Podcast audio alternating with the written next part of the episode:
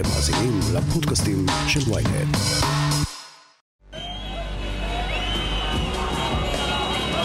לבנון קורסת, פשוטו כמשמעו.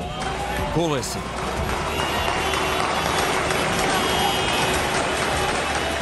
כבר שנים שלבנון היא מדינה בהתפרקות, אולם בחודשים האחרונים נראה כאילו שאין דרך חזרה. ההתמוטטות של המבנים השלטוניים היא מעשה מוגמר. הכסף נגמר והזבל נערם ברחובות. המוני לבנונים, מוסלמים, נוצרים, שיעים, סונים ודרוזים יוצאים לרחובות הערים הגדולות כדי למחות על המצב הכלכלי החמור, שכולל תורים ענקים לדלק, אזרחים רעבים ללחם ששורפים צמיגים ברחובות, ובמקרי קיצון אף מציתים את עצמם. ליעד אוסמו, כתב ynet לענייני העולם הערבי, וסמדר פרי, פרשנית ידיעות אחרונות, עושים סדר עם מה שקורה מעבר לגדר.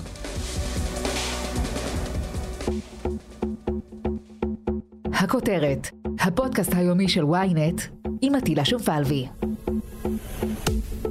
סמדר פרי, בואי נתחיל איתך. את מכירה היטב את לבנון, איך המדינה הזו, כל כך יפה, כל כך מפוארת בעברה, הגיעה לפשיטת רגל? אני אסביר לך קודם כל את תמונת המצב הנוכחית. לבנון באמת הגיעה למצב שלא זכור מהמאה שעברה. אין תרופות, אין uh, חנויות המכולת אוגרות את המצרכים, אין כסף לשלם בחנויות, המחירים עלו.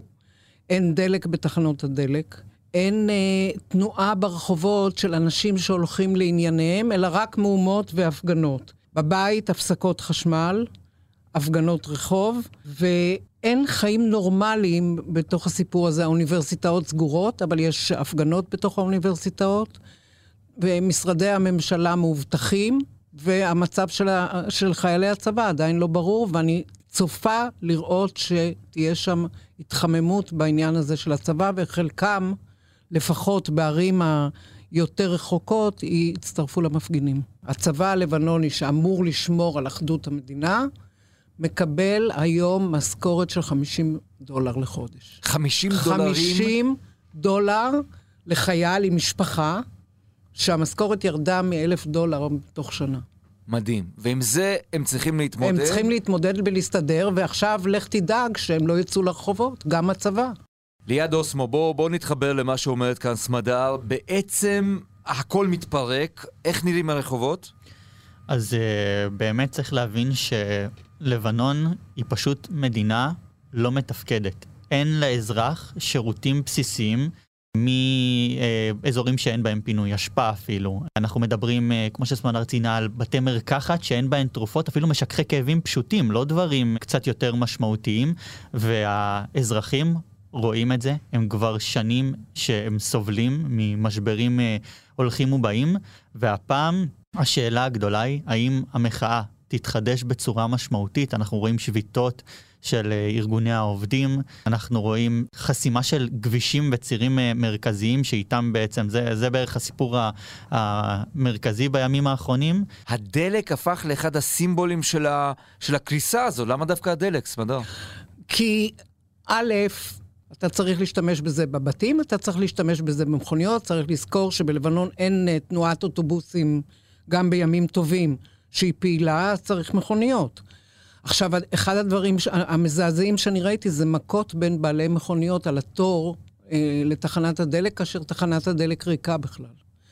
ולכל הסיפור הזה, חיזבאללה כל הזמן, נסראללה, הוא אמר את זה בלשונו, וגם אחרים, הדוברים שלהם והפעילים שלהם, אומרים, אנחנו ניתן לאיראן להיכנס. עכשיו, ברור ללבנונים לגמרי, אם איראן תבוא עם הדלק, היא גם תיכנס ותתיישב שם וזהו, ואי אפשר יהיה להזיז אותה. סמדה, את מכירה אנשים בביירות וגם במקומות אחרים? הייתי אומרת שאני מכירה קבוצה של 50 איש בלבנון, שאני בקשרים איתם מאוד מאוד הדוקים.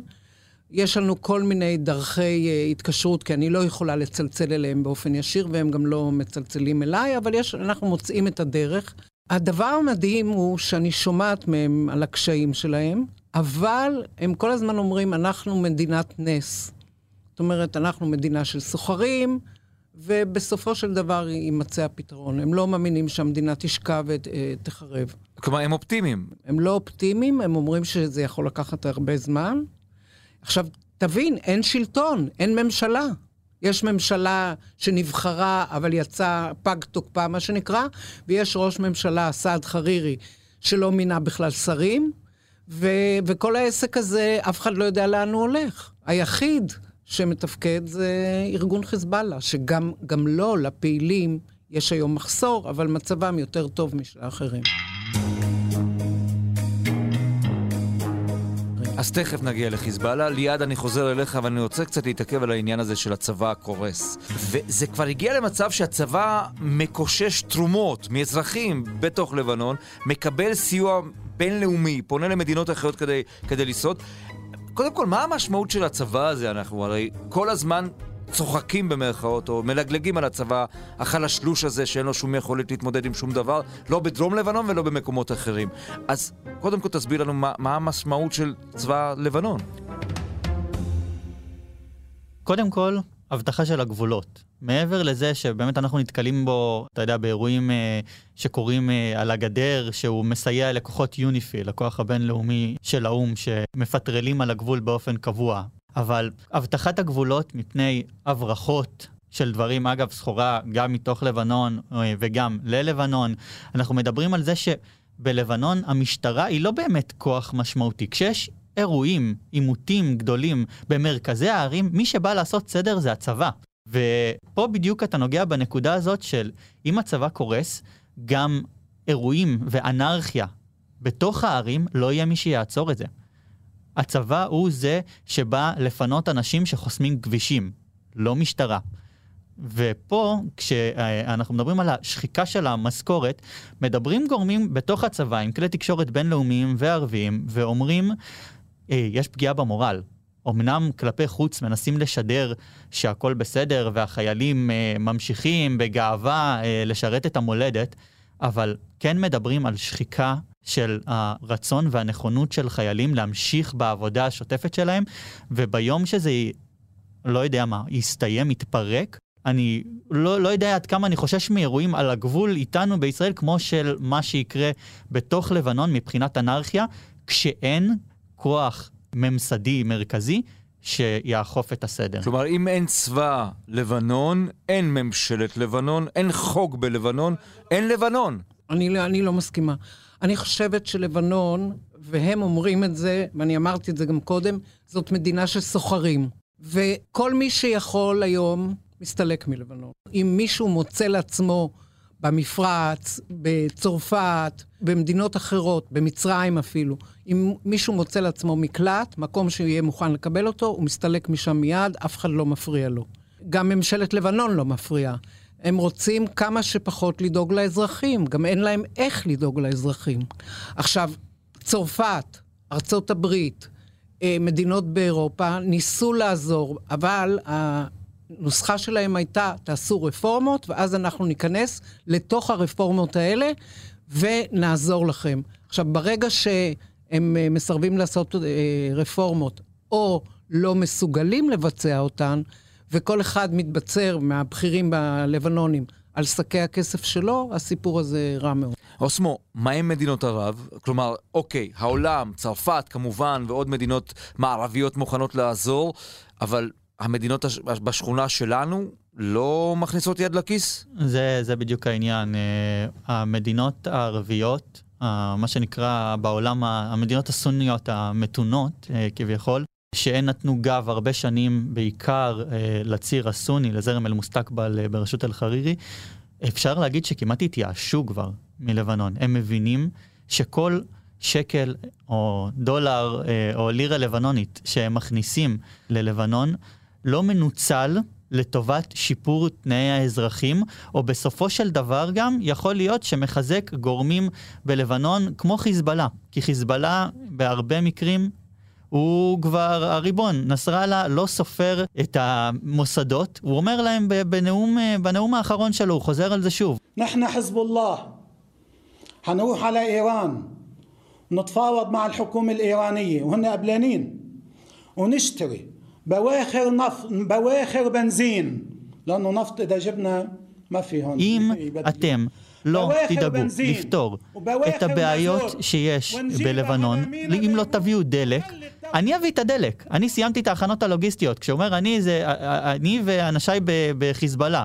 סיימנו את ההכנות הלוגיסטיות לפרוק מכולות עם דלק בלבנון, מאיראן כמובן, ועכשיו רואים את זה בסעודיה, רואים את זה באיחוד האמירויות. סייד אל-חרירי, אגב, בסוף השבוע האחרון טס לאיחוד האמירויות, מה הוא עשה שם? עדיין לא, לא ברור מה הוא עשה, הוא אחר כך הוא ישר המריא לטורקיה להיפגש עם, אה, עם אה, ארדואן, הוא מנסה כן כנראה לגייס את הציר הסוני, לבוא ולעזור לו, לסייע לו, אבל אנחנו לא רואים, בניגוד לעבר, את מדינות ערב נחלצות לעזרת לבנון, וכנראה שהיא פשוט אה, מושלכת לידיה של איראן. אז בואי נתעכב רגע סמדר על חיזבאללה. כי חיזבאללה זה ארגון שיודע לשים על השולחן, כמו שאומרים, את ליטת הבשר, כדי להראות שהיא דואגת, שהוא, הארגון, דואג לאזרחים הלבנונים. אז קודם כל, מה המצב של חיזבאללה ברחוב הלבנוני? הוא, הוא בעלייה? יש פופולריות עולה? חיזבאללה שולט בכל מקום בלבנון, החל משדה התעופה, מהכניסה ללבנון, ששם יושבים אנשים, ולמשל מחפשים ישראלים עד היום. ובכל מקום שצומת חשובה, חיזבאללה נמצא, ונותן בנדבנות, נותן לנציגי הממשלה, לצבא הלבנוני, לעשות אה, כל מיני דברים, אבל הוא הפסק האחרון. עכשיו, נסראללה נתן נאום, הנאום האחרון שלו, שהוא בו הוא דיבר על העניין של הנפט האיראני. ואני חושבת שהם יושבים ומחכים. עכשיו, זה פה העולם, ארצות הברית מול איראן. זאת אומרת, ארצות הברית ברור לה לגמרי שאיראן רוצה להיכנס, הדרך שלה זה הנפט, והשאלה הגדולה זה מה יעשה הנשיא ביידן. אבל הלבנונים מסתכלים על חיזבאללה ואומרים, וואלה, ניתן להם להושיע, אנחנו סומכים על הארגון הזה, או שונאים אותם? הלבנונים ברחוב, הם משלימים עם העובדה שחיזבאללה ישנו. אין להם דרך להיפטר מהם. אני לא הייתי אומרת שהם מעריצים אותם, לא הייתי אומרת שהם אה, בכלל אה, חושבים עליהם, אבל אה, כמו שאמרתי, שוב ושוב ושוב, מדינה של סוחרים. מה שישתלם, זה מה שיקחו.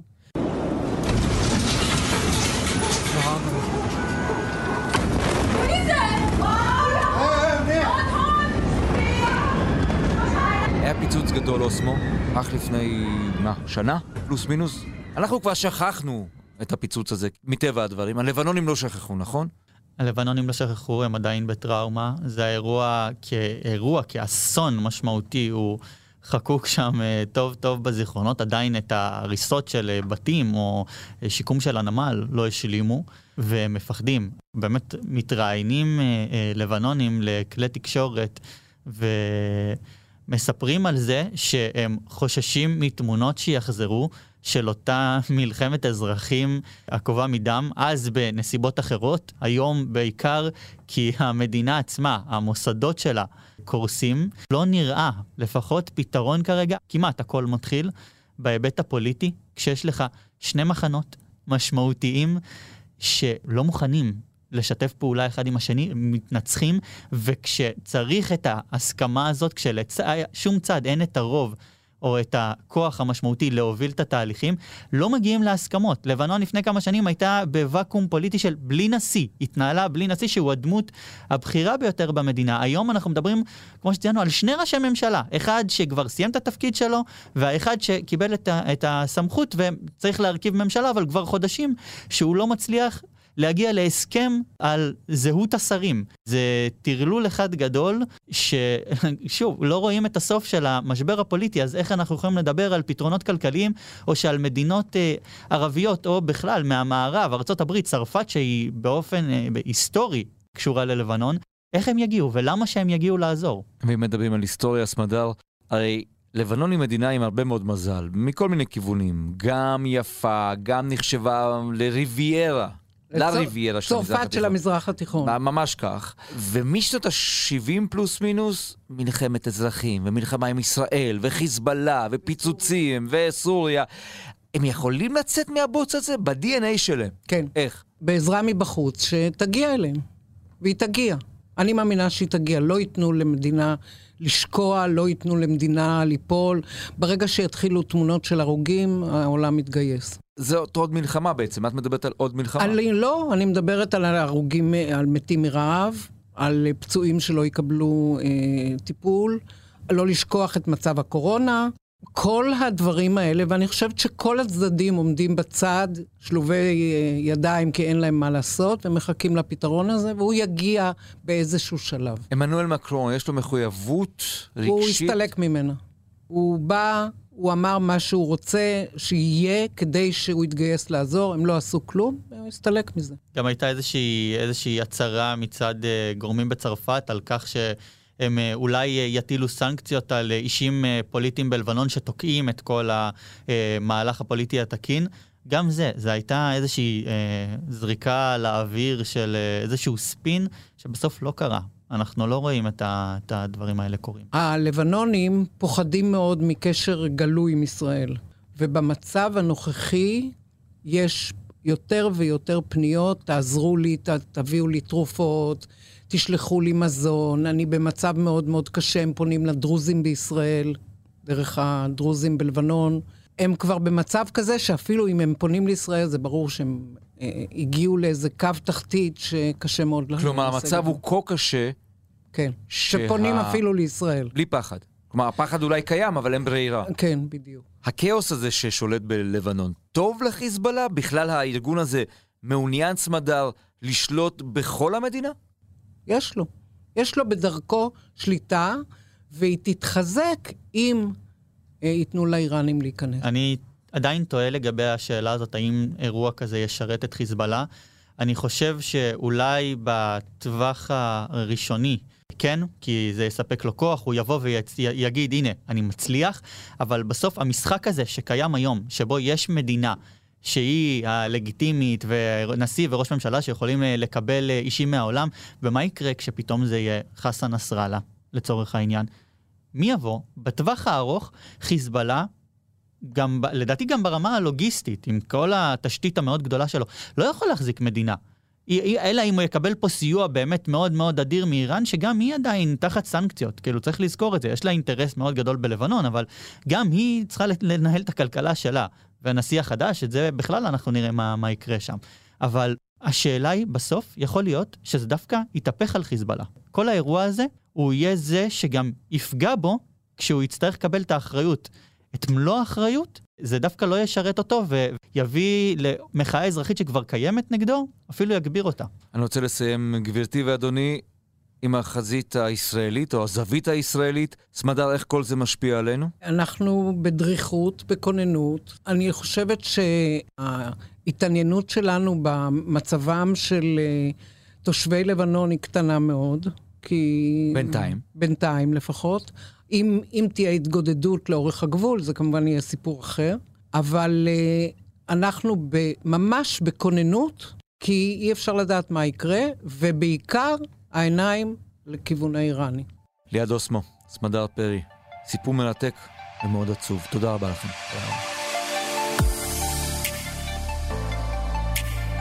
עד כאן הכותרת להיום. מחר נהיה כאן שוב עם פרק נוסף. אתם מוזמנים להאזין לפרקים נוספים בוויינט, בספוטיפיי, באפל ובכל אפליקציות הפודקאסטים באשר הן. אם יש לכם הערות, בקשות או רעיונות, אתם מוזמנים ליצור איתי קשר באמצעות האימייל podcast.ynet.co.il עורך הפודקאסטים שלנו רון טוביה, בצוות ערן נחמני ושחה ברקת, על הסאונד ניסו עזרן. אני עטילה שומפלבי, נשתמע מחר.